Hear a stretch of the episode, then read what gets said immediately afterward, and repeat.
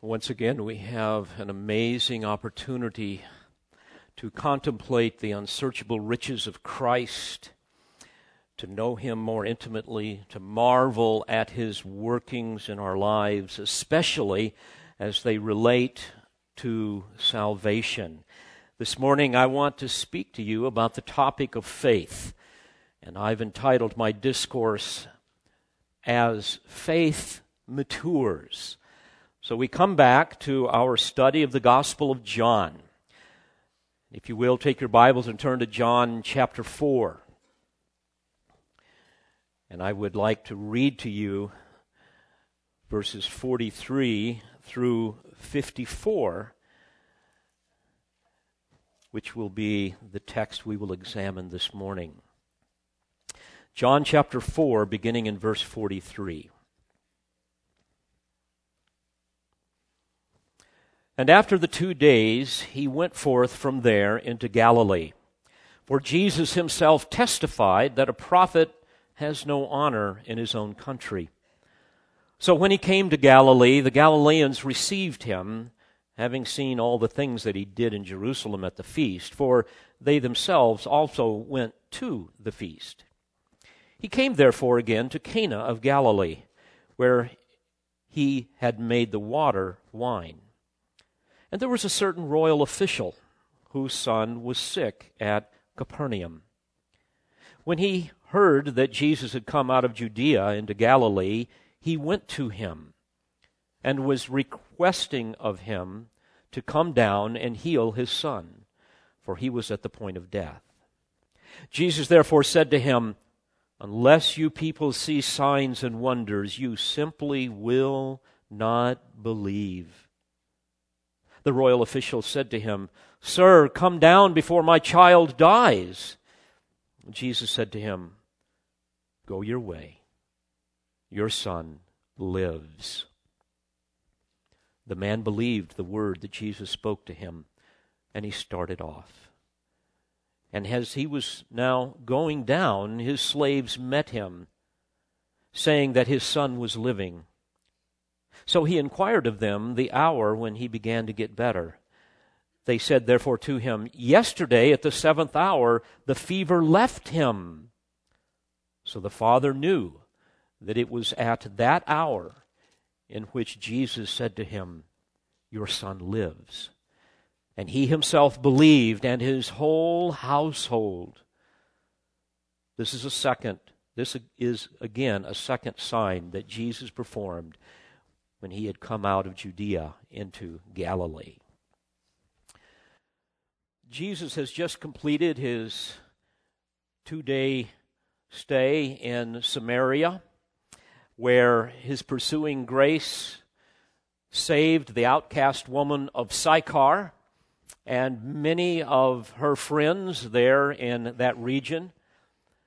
While the good news of the kingdom was to first go to Israel, Jesus' short missionary effort to the Samaritan, Samaritans foreshadowed even greater opportunities for the Gentiles with respect to the gospel. Now, as we approach this historical narrative, we do so with the assurance that this speaks to John's ultimate purpose in this gospel. And we read of that, you will recall, in chapter 20 and verse 31. These things have been written that you may believe that Jesus is the Christ, the Son of God, and that believing you may have life in his name. And it is this topic of belief, or the term can be translated faith, that I wish to address here this morning. But first, I would like to give you some introductory thoughts that will help frame the theology of faith as it is seen in the Word of God. We must bear in mind that God demands a response to the good news of the gospel of grace. We must believe that Jesus is the Christ, the Son of God. This is how we accept salvation. While, while salvation is by grace, it is through faith. And it is important for us to understand that it is not the act of faith that saves a man, even when that faith is focused on the correct object. Rather, it is the object of faith that saves a man. God the Father, who has sent his Son and ministered the gospel through his Spirit. He is the one who responds to the act of faith and therefore justifies the believer. Charles Spurgeon put it this way quote, Faith occupies the position of a channel or conduit pipe. Grace is the fountain and the stream. Faith is only the aqueduct along which the flood of mercy flows down to refresh the thirsty sons of men. The Lord's salvation can come to us, though we have only faith as a grain of mustard seed. But then Spurgeon went on to add something very important. The power lies in the grace of God and not in our faith. He went on to say, Think more of Him to whom you look than of the look itself. You must look away even from your own looking and see nothing but Jesus and the grace of God revealed in him. End quote. And this is what happens here with this royal official from Capernaum. And if we look at it, I believe we can see three stages of this man's faith, what I'm sometimes called the ABCs of faith we're going to see asking faith, believing faith, and confident faith. And as we look at this this morning, I'm sure that you will be able to identify some of these same progressions in your life when you came to faith in Christ. Now, I want to offer you a caution. I'm not suggesting that faith requires three separate acts. That is not the point here. But rather, what I'm saying is we tend to see faith mature in three general stages. But I would add that genuine saving faith does involve the whole of our being, the whole of man. It involves our intellect, our emotions, and our will. There is an intellectual component to faith. We must have knowledge of the gospel. There must be objective truth which becomes the conscious object of our faith. Faith does not operate in a vacuum. The Word of God says, How shall they believe in Him of whom they have not heard? We are told that faith comes by hearing, and hearing by the Word of God. But I would also add that it is possible for a person to intellectually acknowledge the historical facts of the gospel and yet remain lost in their sins. Because that person has not entrusted the eternal safekeeping of their soul to the one who lies at the very heart of those historical facts. The Word of God tells us that even the demons believe and shudder. So there's more to it than just knowledge, but certainly it must include that. Secondly, there must be an emotional component. There must be an emotional assent. In other words, an expression of heartfelt agreement. What the mind believes to be true must be embraced with a deeply held conviction, a wholehearted assent that the truth has specific application to our soul, to the very core of who we are. My friends, we must fall in love with the truth so that we will repent of our sin in order to embrace the truth. In fact, Jesus said in John or in Matthew chapter 13 verse 23 that that the gospel seed falls on good soil at times, and he says, This is the man who hears the word and understands it. He perceives it, he accepts it, he follows it because he knows that it addresses the all consuming needs of his eternal soul. Unlike those who are very religious and may have some understanding of who Jesus is, even some understanding of the gospel, but they remain deceived and they will perish because as Paul said in 2 Thessalonians 2:10 they did not receive the love of the truth so as to be saved. You see, a true Christian will understand the gospel and he will love it with all of his heart. But thirdly, there is a volitional component. A man must trust in Christ. This is an act of the will. When a man believes the truth of who Christ is, and he falls in love with that truth and thereby wholeheartedly embraces that truth, he must then make a conscious decision to reject the lies that he has trusted in the past and depend solely upon that truth. Depend solely upon the Lord Jesus Christ as the only hope of his salvation. You might say that a man then must step into the ark of salvation. That man will then be able to sing that great hymn, My hope is built on nothing less than Jesus' blood and righteousness. I dare not trust the sweetest frame, but wholly lean on Jesus' name. On Christ the solid rock I stand, all other ground is sinking sand. All other ground is sinking sand. So, a working definition of the biblical concept of genuine saving faith is the knowledge of the assent to and the unre- unreserved reliance upon the finished redemptive work of Christ as revealed in the Scriptures. But at the core of saving faith is the object of that faith, the Son of God. Many times we hear people talk about people of faith. I hear this all the time. People of faith, people of faith. Faith in what? In whom? For what purpose? Whenever I have an opportunity to fly on an airplane, I always pray for an opportunity to witness to the person that sits beside me. And I also pray that they will give me a little bit of time to get some rest. But very often, the topic will come up, you know, what line of work are you in?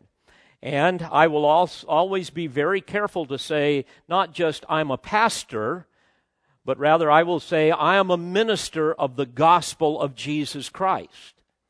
And it's interesting how quickly many people want to escape from that statement. And very often, like not too long ago, a person said, Oh, so you're a person of faith. And I said, Well, yes, but with one important distinction. The object of my faith is the person of the Son of God, the Lord Jesus Christ. And inevitably, this will evoke either abrupt silence, which is usually the case, or further inquiry.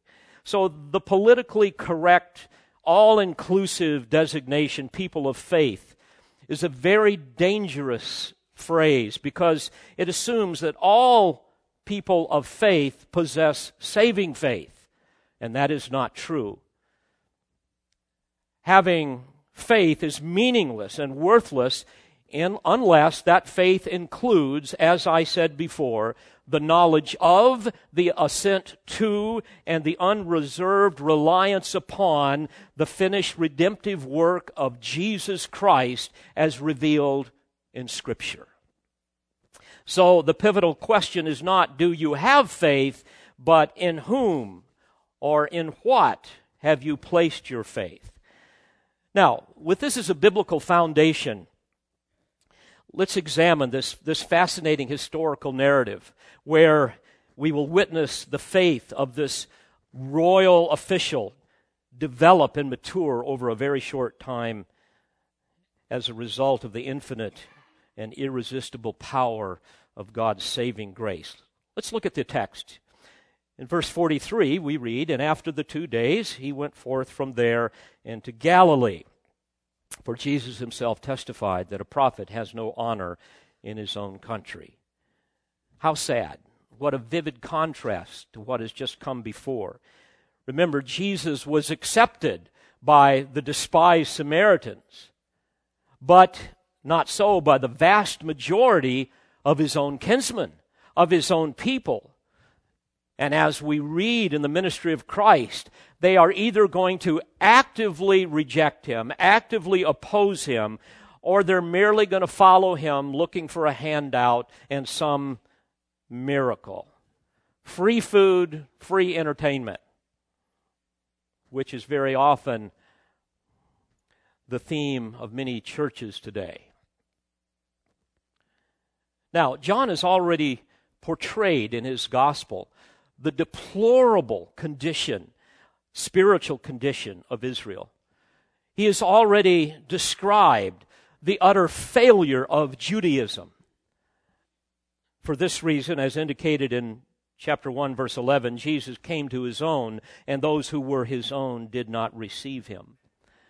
Even in his own hometown of Nazareth, they tried to kill him in Luke 16.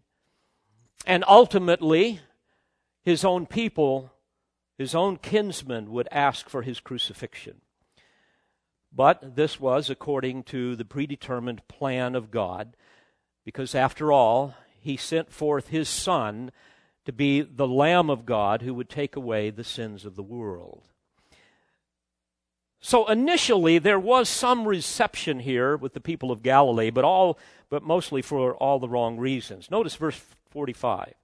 So when he came to Galilee, the Galileans received him, having seen all the things that he did in Jerusalem at the feast, for they themselves also went to the feast. Uh, you will recall in John chapter 2 and verse 22, we read that many believed in his name. This was after Jesus cleansed the temple and performed many miracles when he was at the Passover feast there in Jerusalem. But as we will see, the majority of them will only receive him as a blesser, not as a savior. Again, this is the twisted thrust of many evangelical churches around the world today. They will receive him as a miracle worker, but not as the long promised, anticipated Messiah. Verse 46 He came therefore again to Cana of Galilee, where he had made the water wine. I want you to notice Cana of Galilee. Obviously, the Holy Spirit wants us to see a comparison here. And he goes on to say, and there was a certain royal official whose son was sick at Capernaum. It's fascinating as I think of the two visits that the Lord made to Cana of Galilee we see that Jesus was desperately needed the first time he appeared in Cana. Remember, he needed to rescue the embarrassed bridegroom, rescue him from permanent humiliation that could permanently tarnish uh, the groom's reputation and his family, bring reproach upon them. And that day it could even uh, precipitate a lawsuit from the bride's family to the groom's family. So there was a severe need there.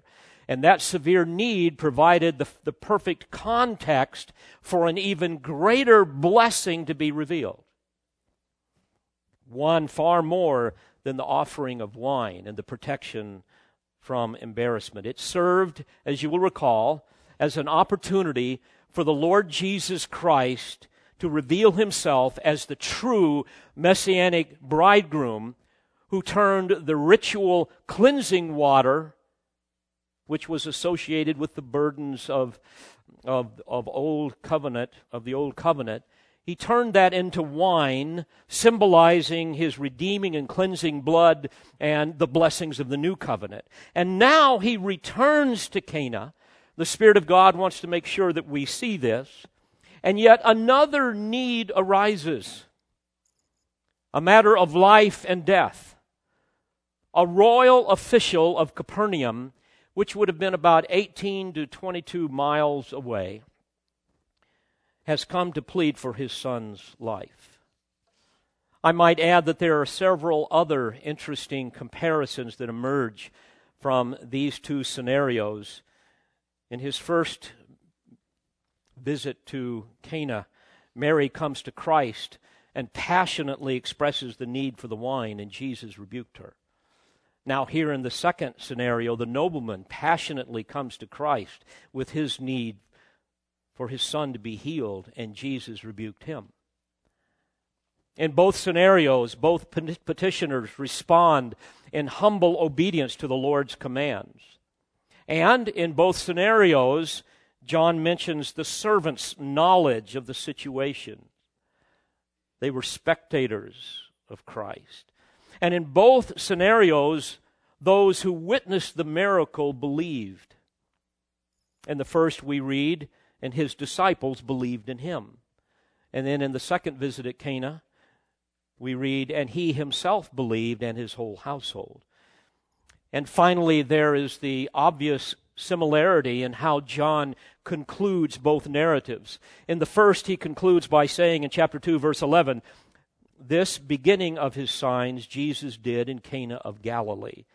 And in the second, he concludes by saying in chapter 4, verse 54, this again, a second sign that Jesus performed when he had come out of Judea into Galilee. By the way, as a footnote, uh, this miracle of healing is the second of the eight major signs that John records, which prove that Jesus is the Messiah of Israel. Now, let's examine how this man's faith matures. Will you notice in verse 47? When he, referring to the royal official from Capernaum, heard that Jesus had come out of Judea into Galilee, he went to him and was requesting him to come down and heal his son, for he was at the point of death. Here, my friends, we witness the first stage of genuine saving faith. This is what I would call asking faith. This man begins to consider Christ. I find it interesting, even as in this situation, that God often brings some great trial, some great crisis, some great tragedy into a person's life to get them to look to Christ. We have seen this over and over again. To get a person to a place where they beg him for help. And in this case, the situation was the dire need for the son to live. Now we must remember that the Word of God says that no man on his own ever seeks after God. God must seek after him. Paul reminds us of this in Romans 3, verse 11. There is none who understands, there is none who seeks for God. All have turned aside, together they have become useless. So God must do what man cannot and will not. He must look to Christ. And often the first spark of the gift of faith is ignited by a divine appointment with some horrific situation. Beloved, never murmur against great afflictions because they are God's great battering rams to break down a hard heart and cause a person to look to Christ. Suddenly, a man is confronted with the reality of sin, righteousness, and judgment. That was the reason the Spirit of God came. Suddenly, a man can be confronted with one phone call with his own mortality when he finds out that his disease is terminal. Suddenly, a man can be confronted with his absolute helplessness and with the truth of who God is that he has suppressed in unrighteousness for years and years and years. His child is dying. As I think about this, I, I can't think of anything more horrific. Parents would gladly take the place of their child in cases like this. Ah, but this is evidence of pursuing grace. And yet this man doesn't know it yet. So this royal officer, probably of Herod's court, makes this 18 to 22 mile long journey. We don't know if he went on foot. Uh, my thinking is, as a royal uh, politician, He's probably pretty out of shape. I've been exactly where this took place. It's very, very hilly. I doubt if he walked. I would imagine he had a horse. I know that's what I would have been riding. And so it would have taken at least a half a day, even by horseback. But he makes this long trek to see this acclaimed miracle worker who some claim to be the Jewish Messiah. Maybe he has heard him speak before. We don't know. But certainly he knows of him. Maybe he's even seen him. We just don't know. He doesn't have all the facts. He is ignorant of who Jesus really is. But my friends, faith begins as a minuscule mustard seed, not a full grown mature plant. No man is ever born again as a mature saint. This is so obvious with our children, isn't it? They come to Christ with faith, but it is ignorant faith, it is incomplete faith, uh, but it can be saving faith. And even with the most theologically astute, unsaved adult, they still come to Christ with a very incomplete, ignorant faith. But like the tiny mustard seed that has enormous power, it's an amazing plant. It has enormous power. When it germinates and it begins to grow, it can literally break through rock to produce its plant. And so, too, the power of saving faith when it is implanted in the soul of a man. So, with his heart filled with fear, he is deeply, deeply distressed. He turns to Christ, the text says, requesting, literally imploring. The grammar indicates that he was repeatedly begging Christ for mercy, for help, requesting him to come down and heal his son, for he was at the point of death. My friends, as we look at this, may I remind you that genuine saving faith will always begin by God igniting a man with passion that will cause that person to pray.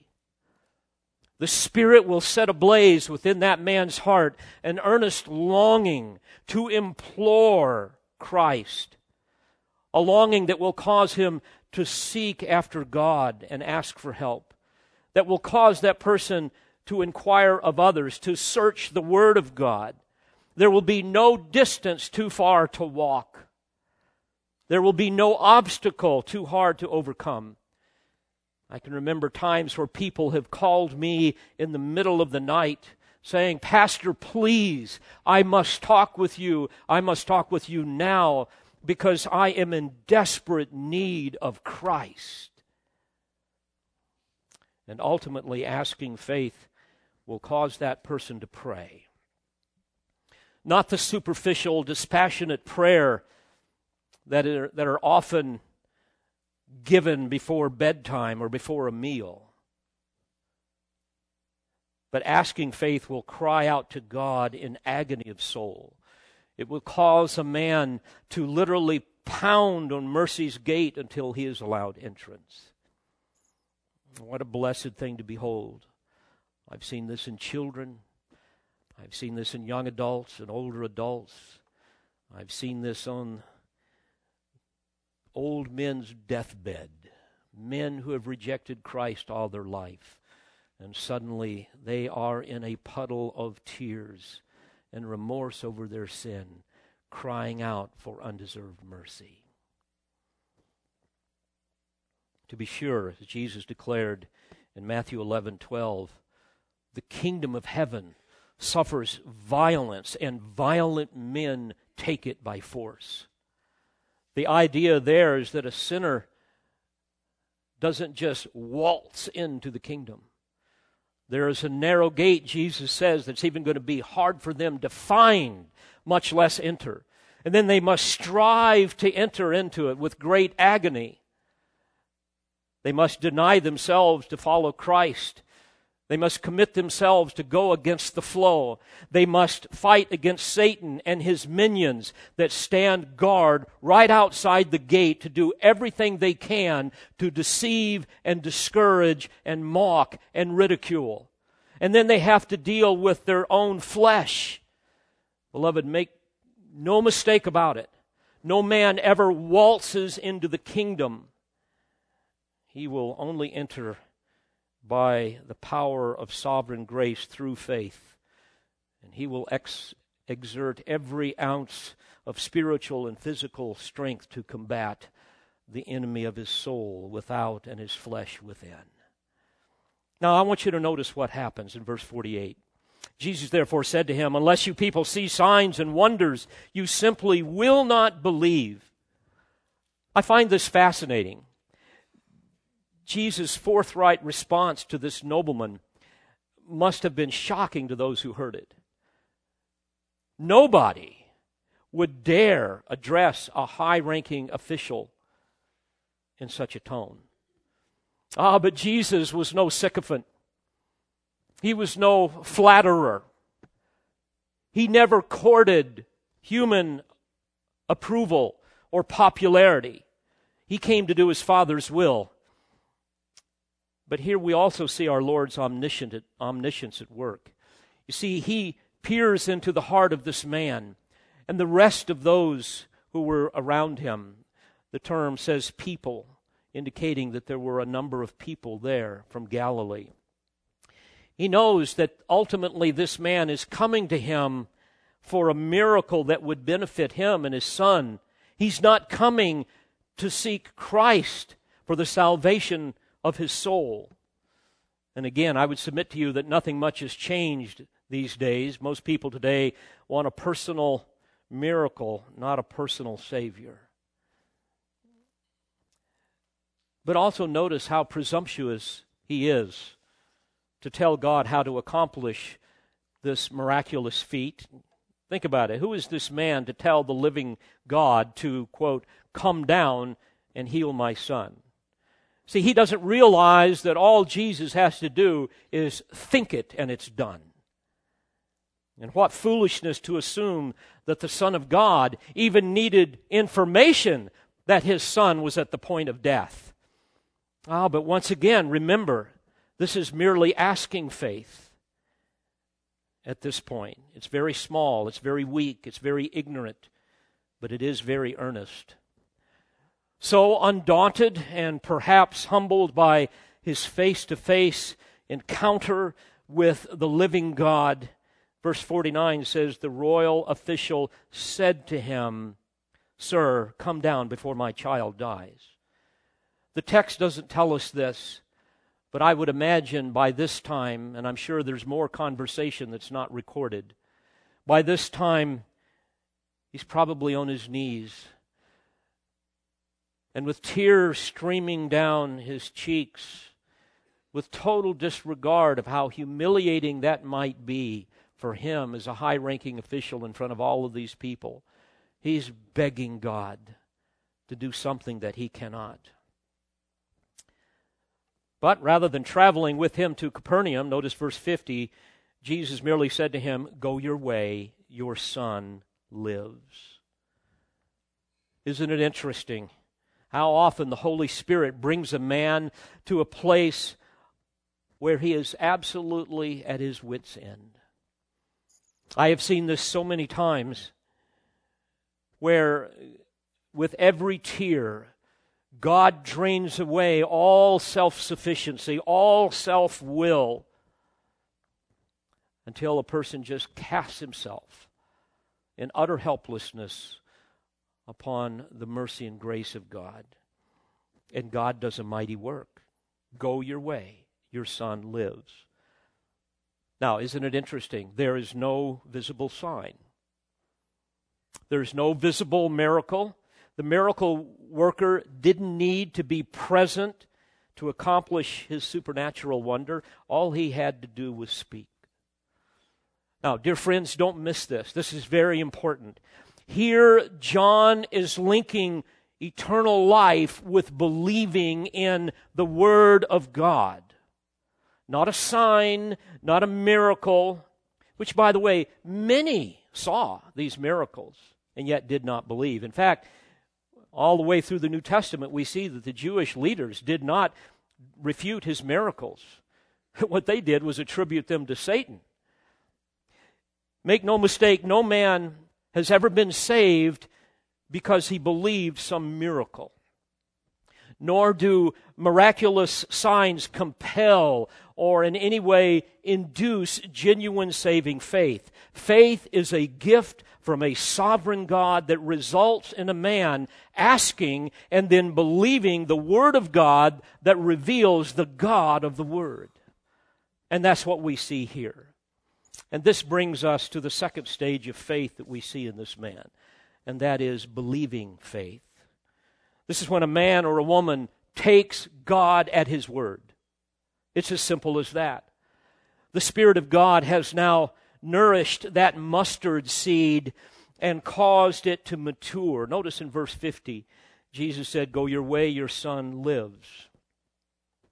Now, we don't know the amount of time that intervenes here. I believe that it could have been much of the rest of the day, perhaps all night. But we read that the man believed the word that Jesus spoke to him and he started off. Think about it. His tears of fear and sorrow have turned to tears of relief and joy. He offers no argument. There is no need for any proof, for any compelling evidence. Why? Because Christ has spoken. And the result is instant obedience. Beloved, once again, genuine saving faith will always result in instant, joyful obedience. Not that we're going to be obedient all the time, but that will be the new disposition of a person's life, even in the most trying circumstances. And oh, friends, what soul satisfying relief and heartfelt joy when we take Christ at His word. But think about it. How sad. People will hear that Jesus said, Come to me, all who are weary and heavy laden, and I will give you rest. And people respond, No, no, I cannot rest. I must conform to many rules in order to be holy, in order to maintain my salvation. I must, work hard at my Christian life to make sure I do not forfeit grace. Jesus says, All that the Father gives me shall come to me, and the one who comes to me I will certainly not cast out. And yet man will say, I cannot come to you because my sins are too great. Jesus says, You must be born again. And yet we will say, But there must be something. There must be something that I have to contribute. Jesus said, It is the Spirit who gives life. The flesh profits nothing. The words that I have spoken to you are spirit and are life. And yet we will say, but I need evidence. I need confirmation. I, I, I need to feel something. I, I need to see something. I need to hear something. I cannot merely take Jesus at his word. My friend, if this is you, you know nothing of genuine saving faith, and your religion is a sham.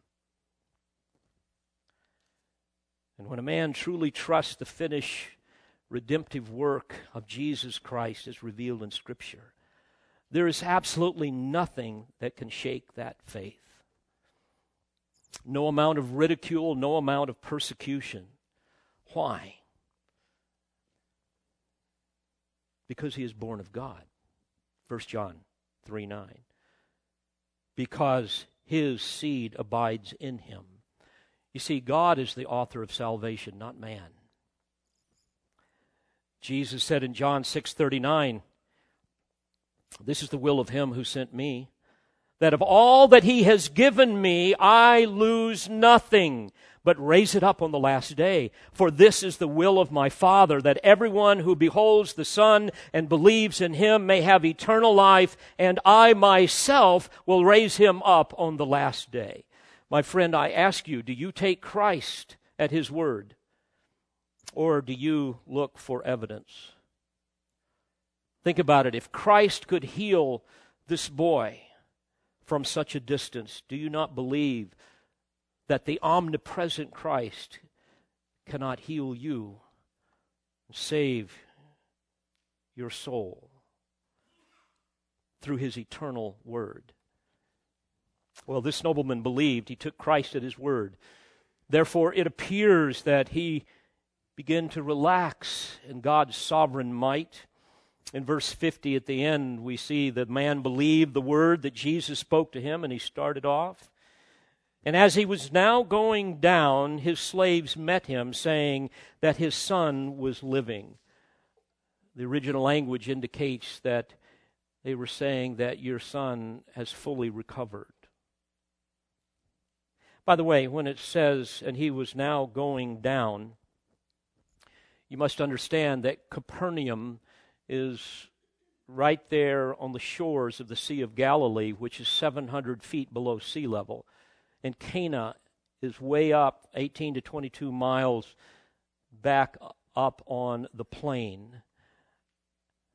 And so they would have seen him going down to Capernaum. Verse 52 So he inquired of them the hour when he began to get better. And they said, therefore, to him, Yesterday at the seventh hour the fever left him. So the father knew that it was at that hour in which Jesus said to him, Your son lives. As I was thinking about this, the healing would have occurred at 1 p.m. roughly according to Jewish reckoning of time. Or if you use the Roman calculation, it would have been at about sundown. And either way, he probably would have spent the night. Uh, 18 to 22 miles is a very long trip, uh, even by horseback in hilly country. You can usually average 26, maybe 30 miles a day on horseback. And it would have been a very long hike to walk back home. And I doubt that he would have gone back in the middle of the night. I doubt if the servants would have come out to greet him in the middle of the night. But I know, having been in Capernaum and looking up upon the hills, it would be easy in the daytime to see a traveler descending the slopes, coming down to the sea. So I think it's safe to say that he probably spent the night. He probably had more conversations with Jesus and with others. But what is certain, and of much more importance, especially to John's point, is simply this. What was first asking faith became believing faith, and now it matures into the third stage, which is confident faith. Your son is living. The writer of Hebrews tells us in Hebrews 11:1, now faith is the assurance of things hoped for, the confidence of things not seen. But here, by God's grace, the Father sees, and the evidence is overwhelming. His Son lives. He took Jesus at His word, and now that word has been confirmed. At some level, his faith had become sight. Again, how different from so many people who want proof first before they will believe. Show me a sign, give me a feeling, grant me an experience. Then I will believe. Not so this father. First, he had faith that Christ could heal his son, but now he has faith that Christ can save his soul.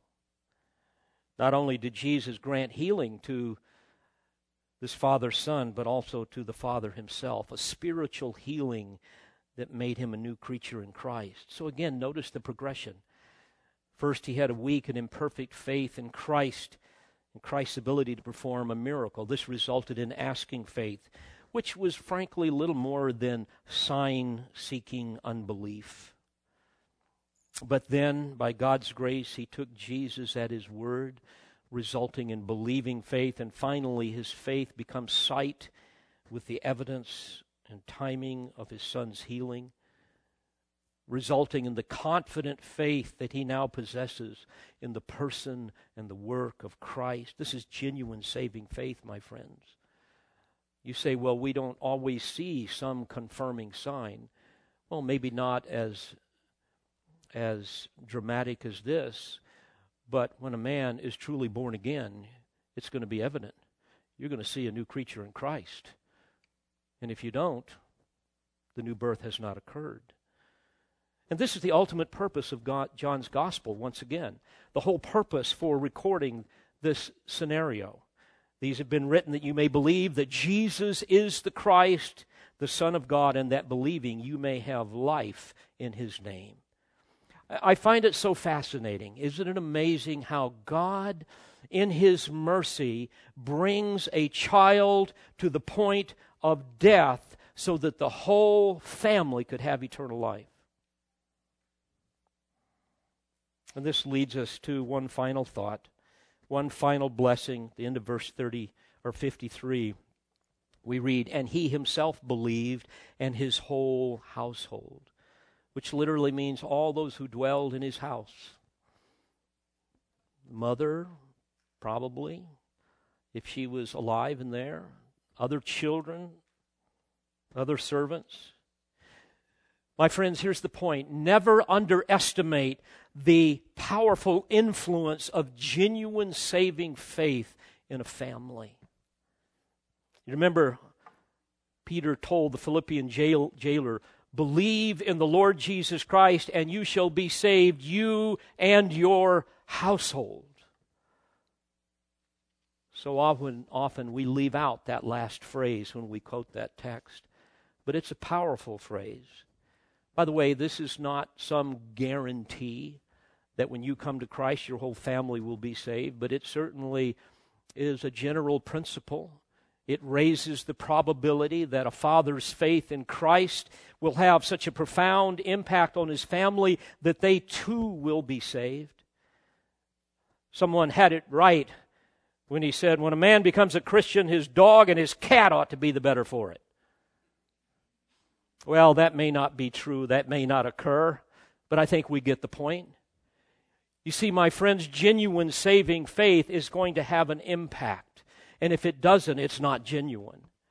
You're going to be a better father, a better, better husband, a better wife, a better mother, a better child, a better employee, a better employer. If it doesn't manifest in that in that way, manifest itself in that way, your faith is phony and it cannot save. Now, I must add that a father's faith is by no means the substitute for the faith of his household. Every person must believe personally, individually. But again, think of the spiritual influence that, for example, a godly father or a godly mother can have on that family. And what believing father would not rest until his wife and children are saved? Men, please hear me. We do not believe just for ourselves, but for our families. And I would encourage you, even though your faith cannot save them, only Christ can do that, but you need to show them the transforming power of the gospel. You need to preach it to them. They are your mission field. Even as this royal nobleman begged Christ to heal his son, we must beg Christ to save our children, to save our wives, our husbands. Sometimes I shudder when I see parents that are more committed to their child's music lessons and their athletic achievements than seeing their child come to faith in Christ. Too many will spend hundreds, sometimes thousands of dollars to see their child kick or hit or pass or dribble a ball, but they will not spend a fraction of that amount of money to send them to summer camp or a mission field or take them to the Creation Museum or whatever.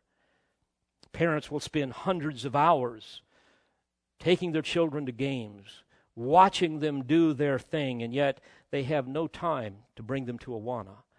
They have no time to spend with them during the course of the week to explain to them the gospel, to read them a Bible story. But oh, how blessed is the family that is dedicated to their children's salvation and sanctification. My friends, think of the multiple generations that have been affected by a godly father or a mother. Without fail, you can look at your family tree. If you know Christ, and somewhere you're going to find that person, that godly father, that godly grandfather, mother, grandmother, aunt, someone. So I would challenge all of you fathers and mothers to re examine your priorities today. Will you not beg Christ for your families? Will you not take advantage of every opportunity to proclaim and protect and live out the gospel? And for those of you that know nothing of what it means to truly have faith in the finished redemptive work of Christ as he is revealed in Scripture, I plead with you to humble yourself this day and ask God to save you by his grace before it is too late. Let's pray together. Father, thank you for the clarity and the power of your word. But Lord, I fear that uh, too often pulpits will pour forth great amounts of truth into buckets that have holes. And very little of it ever reaches the homes of those that, that hear the word. Lord, may that not be the case here. Spirit of God, I pray that you will take the living water of the gospel that has been presented here today and cause those who have been appointed unto salvation to drink it fully for your glory, for your grace. Lord, we commit it to you in Christ's name. Amen. We pray you've been edified by this presentation. You've been listening to pastor, Bible teacher, and author Dr. David Harrell. For more information or for other messages from Dr. Harrell, please visit the Olive Tree Christian Resources website at otcr.org.